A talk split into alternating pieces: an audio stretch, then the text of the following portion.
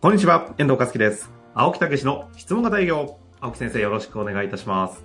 はい。よろしくお願いいたします。気合入っておりますね。いやー、入ってますね。本日も。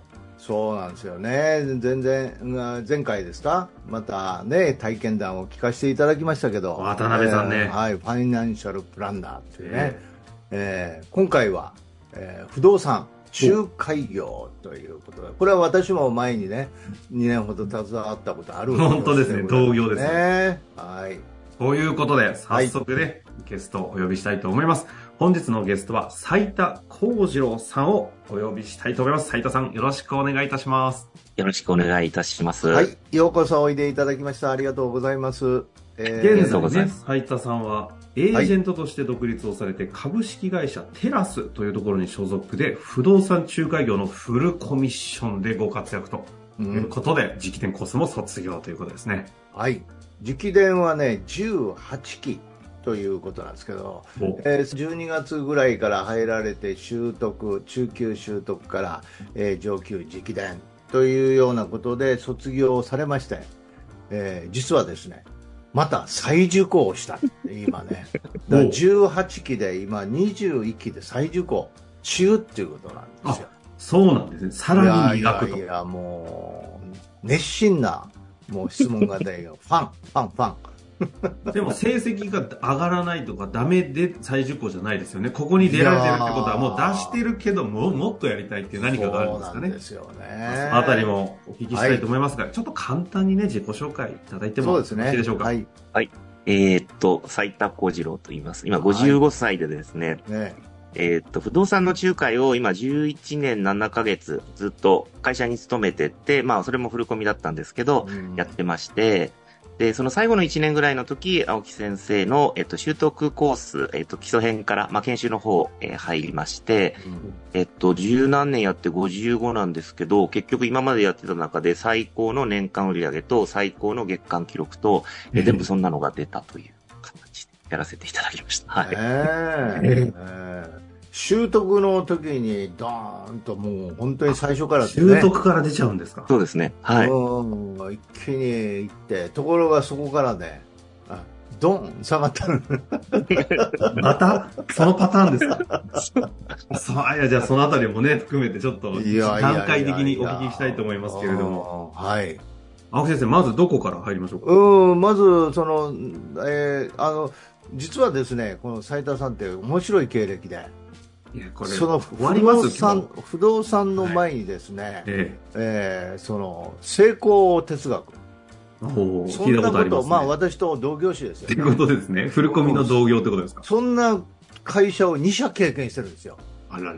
だからその成功哲学の原理原則とかものすごいよく知ってるんですよ。うーん、うんそのものを持って不動産業へ入ったっていう方なんですよね。同じじゃないですか、青木先生と。あほんまや。全く。ほんまや。本当や。あほらその辺ちょっと斉田さんいやいや聞かせていただきなりますね。たいんですけど。はい。そうですね。まあ本当になんかそういうのがもともと好きだったんですよね。自己啓発みたいなのがですね。で、本を読んでて、そこでっていうことで、まあ入って、そこもでも結構長かったですね。トータルすると2社合わせるとやっぱ15、6年ぐらいはやってたんじゃないかと。こんなにですか？はい。うん。それでやっててどうやったんですか？うんうん。あそうですね。あの、その時は、どうなんだろうな。まあそんなに活かしきれてはいなかったんでしょうね。そこそこだったんですけど、営業とかってずっと、まあまあそこそこぐらいだったんですけど、そんな感じではできてたと思う。まあほんでも原理原則とかそういうことは分かってますよね。あ、そうですね。はい。まあ好きでしたね。どっちかというとそういうのは。のはい。だからまあまあそれを生かしてはいたけども、うん、まあそれをもっと実践で生かそうというようなことで不動産業みたいなところですかね。そうですね。はい。うん、なるほど。それで、あのーそういう中で10年、十何年、もちろんそういう学んだことも生かしながら、あの、はいやってられるっていうそうでね。すよね。うん。あ営業の方はどうだだったんですか？うん。はいはいはい。え、え、もともとの営業としては。別にそうですね。はい。できないとかっていうわけではないですよね、きっと。そうですね。まあ、そこそこ良かった感じですね。もう一番良かったわけではないんですけど、まあ、まあまあ、上位の方にいたぐらいの感じで。うん。まあ、それでね、あの、この人変わってて、あの、はい。やっぱりずっと変わってる話を。いや、アファーメーション大好きで。一緒じゃないですか。そうあの、そうそう。なんかもう、それで、いいいろいろ被りますね。うん、そうそう。それでもう、アファーメーション、まあ、特に数字のアファーメーションが、斉田さん好きなんですよね。ちょっと待ってください。そうですちょっとついてこないなくなったんで、あの、うん僕がついてこれないということは、リスナーの方とも置いてくれる気なるほどがするんですけど、アファメーションが好きって何ですか？アファメーションが好きって日本語がよく、アファメーションしまくるんですか斉田さああ、私ですか、はい。ん。ね、そうですね、はい。あの、ずーっと数字を言ってると、なんかわかんないですけど、自分の中にこう、ストンと入る感覚があるんですよね。そうすると必ず結果がね、まあちょっとマニアックすぎますかね。はい。青木先生、解説お願いします。いやいや、だから、それずーっとこうやってると、こう、一体化するんでしょうね。あその数字とね。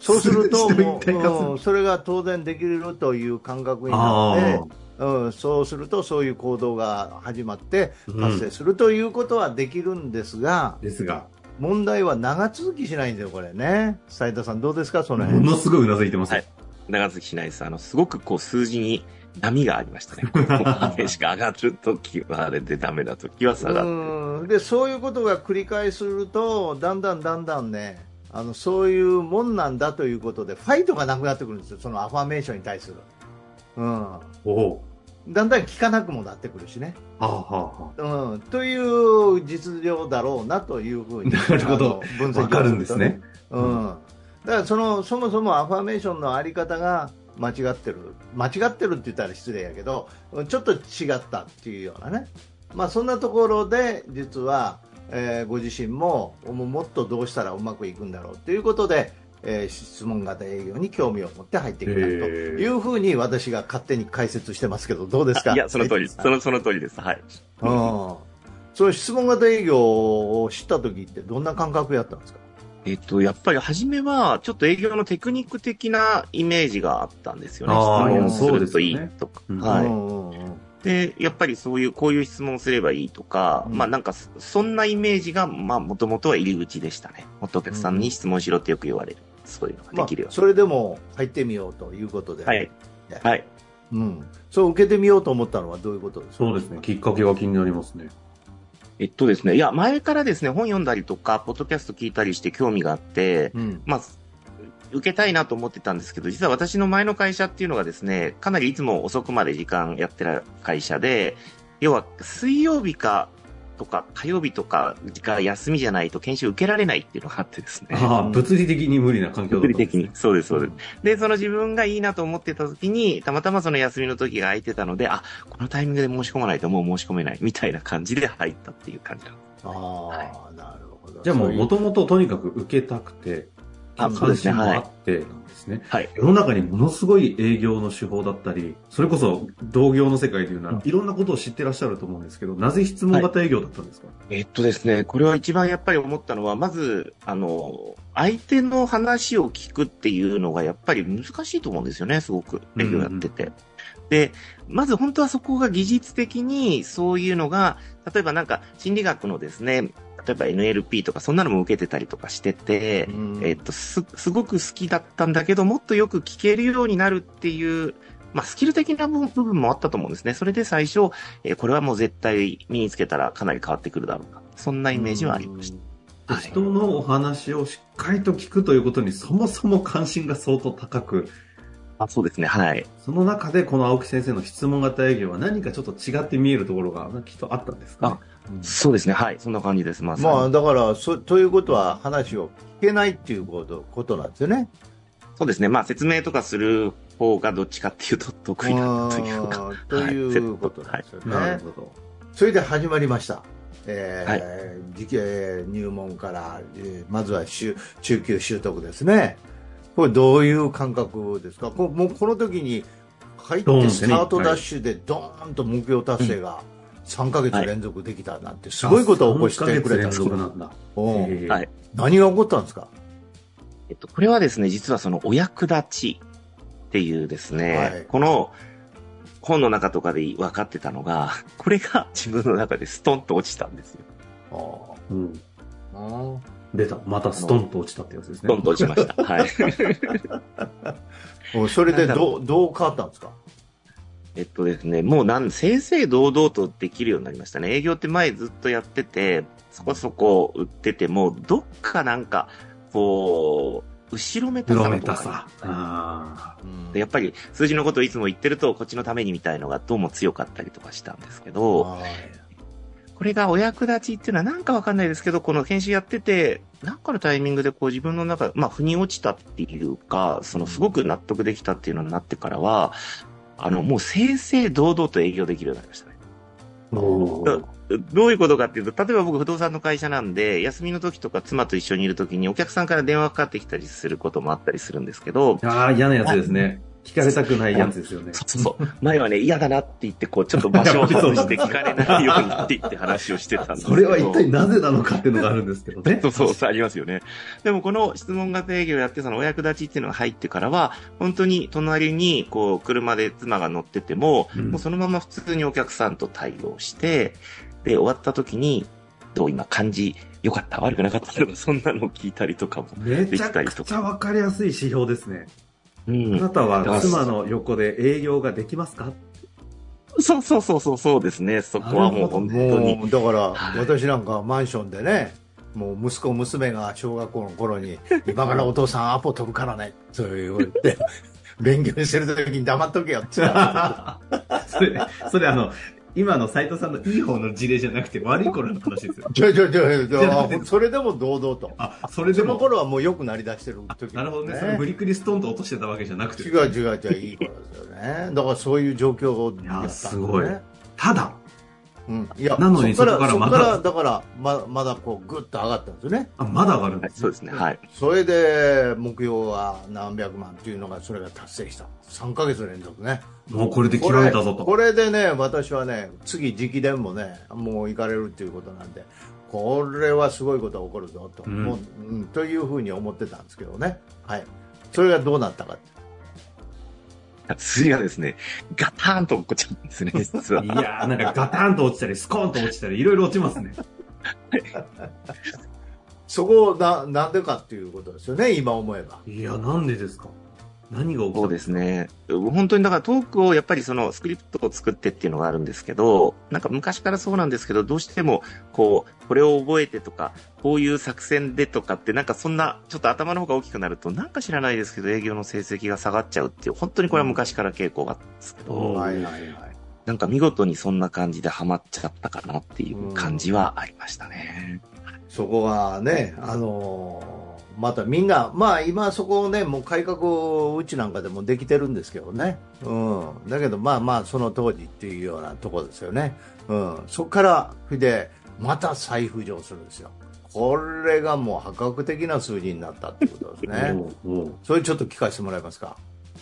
そうですね。それで、うんまあ、えっと、だんだんこう自分の中では上がってきて、数字も上がってきてるような感じだったんですけど、そこで、えっと、上級が卒業っていうことになってですね、一応最後のテストっていうのをやらせてもらうんですけど、そのテストで一応97点で合格できたんですね。うんうんうんで、おなかなかいいなと思って、青木先生がそこで、まあ、売り上げが、えっ、と、その、もうそれだったら、こう、目標に前してたところの2倍は行くよ、みたいな、簡単に行くよとかって言ってて、ほんまかいなとか思ってたんですけど、適当なこと言いやがってと。適当なこと言いやがって、まあ一応ね、せっかくあれだからとかって思ったんですけど、そしたら終わった次の月が、その、自分が今まで目標にしてた、えっ、と、2倍を超える数字がバーンと出たんですよね。今まで自分の中で最高の数字っていう。青木先生が本当に予言した通りの数字が出たと。通りですね。えで、その次の月も、うんその2倍近い数字がいって、っていう感じでびっくりしこれました、ね。は何か本物だぞ、起きたぞと。ですよね。ええな、え、一旦ガターンと落ちたからの、その、このさ再起したのは一体何が起きたんですか？これもやっぱりね、さっきのあれじゃないんですけど、自分の中で、そのトークの、要はこれを覚える、丸暗記をするとかっていう時は下がったんですけど、ちょうどこの前、なんかその、研修の中で青木先生が種明かしをしてくれたのがあったんですけど、自分の、その、湧き上がる気持ちっていうのがあると、トークの順番とかって自然とこうなるでしょ。だから質問するしっていう、なんかそんなことをちょっと言ってくれたのがあって、だからその、質問型営業のスクリプトって、決してそれを覚えて、その台本書いてやるっていうよりも、そもそも、その、じお客さんと話しててお役に立ちたいっていう気持ちが湧き上がってきたから、自然とこういう流れにっていう、なんか、後付けですけど、それが分かったから、すごくうまくいったのかな。そんな感じが。うんこれ青木先生、どういう解説なんですか？お役立ちのこの気持ちとスクリプトのロジックがぴったりこう合うみたいな感じなんですか？ねおっしゃる通りですね。うん、そこがドッキングできた時に掴むっていうことですね。うん、ここも非常に今教えやすく、これからますますなってくるんじゃないかなと。だからもう本当にあの営業でもう感覚が分かる掴む人が続出してくるんじゃないかなというふうに私は思いますね。直伝、上級直伝は出ていただければね。うん。いや、前回からね、渡辺さん、そして今回、斉田さんですけど、そんなに、やっぱ変わるんですね。てか、営業ってやっぱ掴めるんですねっていうのを、嘘じゃなく、もう驚きますね。いや、営業は掴むんだな、こうやって。いやいや、もうこれ斉田さんにちょっと聞く、聞いてね、聞かせてもらいたいんですけど、どうですか、斉田さん？そうですね。あの、まあ、少なくても、その、今までみたいな気持ちではなく、本当にお客さんにお役に立とうとか、うん質問することに関しても、その、本当にその人を、こう、のお役に立ちたいっていう、湧き上がるために質問するっていうか、なんかすごくこう、順番が逆？あそう、そう、そうですね、そうですね。はい。湧き上がるために質問するんですか？そうですね、その、確かね、そういう、その、あれの中でもおっしゃってたと思うんですけど、教材の中でもあったと思うんですけど、あの、すごくだから、なんていうのかな、こう、すごくこっち自分のためっていうより、ほ本当にお客さんのためとか、本当にお役立ちになりたいっていうのが、あの、嘘じゃないんだな。入れ事で言うんじゃなくて、なんていうのかな。いやいや、これでも、ぜひそれ言っていただきたいですね。お役立ちは綺麗事じゃない、綺麗事なんじゃないか説は絶対思いますよね。あ もうそうですね。はい、はい。あります、あります。最初そう思ってました。はい。最初、そう思ってました。はい。素直なご意見ですね。いやですね。いや、そこにおいて気がついた、そこが分かった感覚ってどうですか？いや、でもすごくいいと思いますね。その、ちょっとあれなんですけど、その、あ、愛の朗読ってね、ちょっと先生がこうおすすめの、その、あの、ポッドキャスト何度か言ったことあると思う。そうそうですね。で、それをずーっとやるようになって、なるべくそこに同化するようになったら、その、うちのそばに野良猫が来るんですよ。ちょっと変な話になりそうだぞ。僕はね、あんまりね、その動物が好きじゃなかったんだけど、もうそんな気持ちで、その朗読しながら帰ると、猫が寄ってきたりするんですよ。青木先生。青木先生。番組のドメイン変わってますよ。いや、だから本当にね、こう、猫にまで通じる愛の気持ちが 通じないわけはないここはちょっと笑わわせていただきください。いやいやいやいやいや、でもあれ、あり、絶対ありますよね。それはね。動物にがね、寄ってくるっていうのは。いやーもう本心でね、うんはい。えー先生堂々とできるようになったんで、本当にやっぱり人生変わるっていう通りだと。いやーね、よかったですよね。なんか、どうでしょう、最後に、あの、リスナーの皆様リスナーの方にね、一言。あそうですね。私、その、54歳から始めたんですけど、あの、ここからでも人生変わるんで、さっきの渡辺さんなんか20代からっていう話だと、本当にもうその後は、絶対楽しいだろうなというふうに思います。はい。そうですよね。うん。いや、でも逆にね、その54の時ですか？からでもいくらでも変われるという話だし、決して若いとかね、年齢関係なく、いつ、今だと思った時がタイミングなんだなというのは逆に今、すごい教えていただいた気がしますね。そうですか。はい。ありがとうございまあ、ます。それで、いよいよね、今、新しいこの仕事っていうことですけど、何か奥さんもご協力をいただいて、なんかやって。そうなんですようん。はい。どういう状況ですか？そう、あの、今度独立するっていうのを考えた理由の一つも、ちょっとね、住宅探しって、その、自分が今まで話してたんですけど、うちの妻も一緒に、夫婦でみんな探されるから、こっちも夫婦で営業しようかななんていうことで、えっと、おーメオトエージェント。メオト漫才ならぬメオトエージェントっていうのでちょっとやっていこうかななんて思ってて、いや、でも面白い安心しますよね、その、その形は。そそうかなというふうに思ってね、これは今からの心になんですけどね。なんかはいあの、質問型営業やって、またますます仲が良くなったんじゃないですか？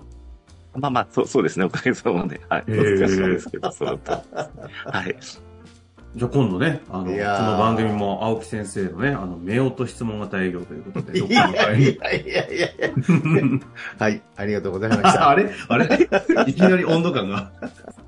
まあ、ということでね、やってまいりました。青木先生、最後に楽しかったがでかですすね。いやー、もうこういう方々がね、本当に、あの、たくさん出てきていただけるのが非常に嬉しいですね。ですうよね。ん、もう本当に正々堂々とお役立ちをして、えー専門アドバイザーとしてね、世の中でえー役立っていただくっていうね、えーぜひそういうことでね、えー大いに貢献していただきたいと思います。えー斉田さんなんか一言最後にありますか？はい。あの、本当に、さっきの妻の話じゃないんですけど、本当にあの、青木先生に出会ってよかったねってよく言われますんで、奥様にそのぐらいにやっぱり、はいありが。とうございます。本当にそのご縁をいただいてっていうことで、はい。感謝してます。ありがとうございます。はい、えー頑張りましょう、これからね。はいこういったね、仲間がね、質問型営業にはおりますので、ぜひ皆さんもね、一歩踏み出して、頑張っていただきたいなと思いますので、また斉藤さん遊びに来てください。はい。どうもありがとうございました。ということで終わりましょう。ありがとうございました。ありがとうございました。本日の番組はいかがでしたか？番組では青木武氏への質問を受け付けておりますウェブ検索で「質問型営業」と入力し検索結果に出てくるオフィシャルウェブサイトにアクセス。その中のポッドキャストのバナーから質問フォームにご入力ください。たくさんのご応募お待ちしております。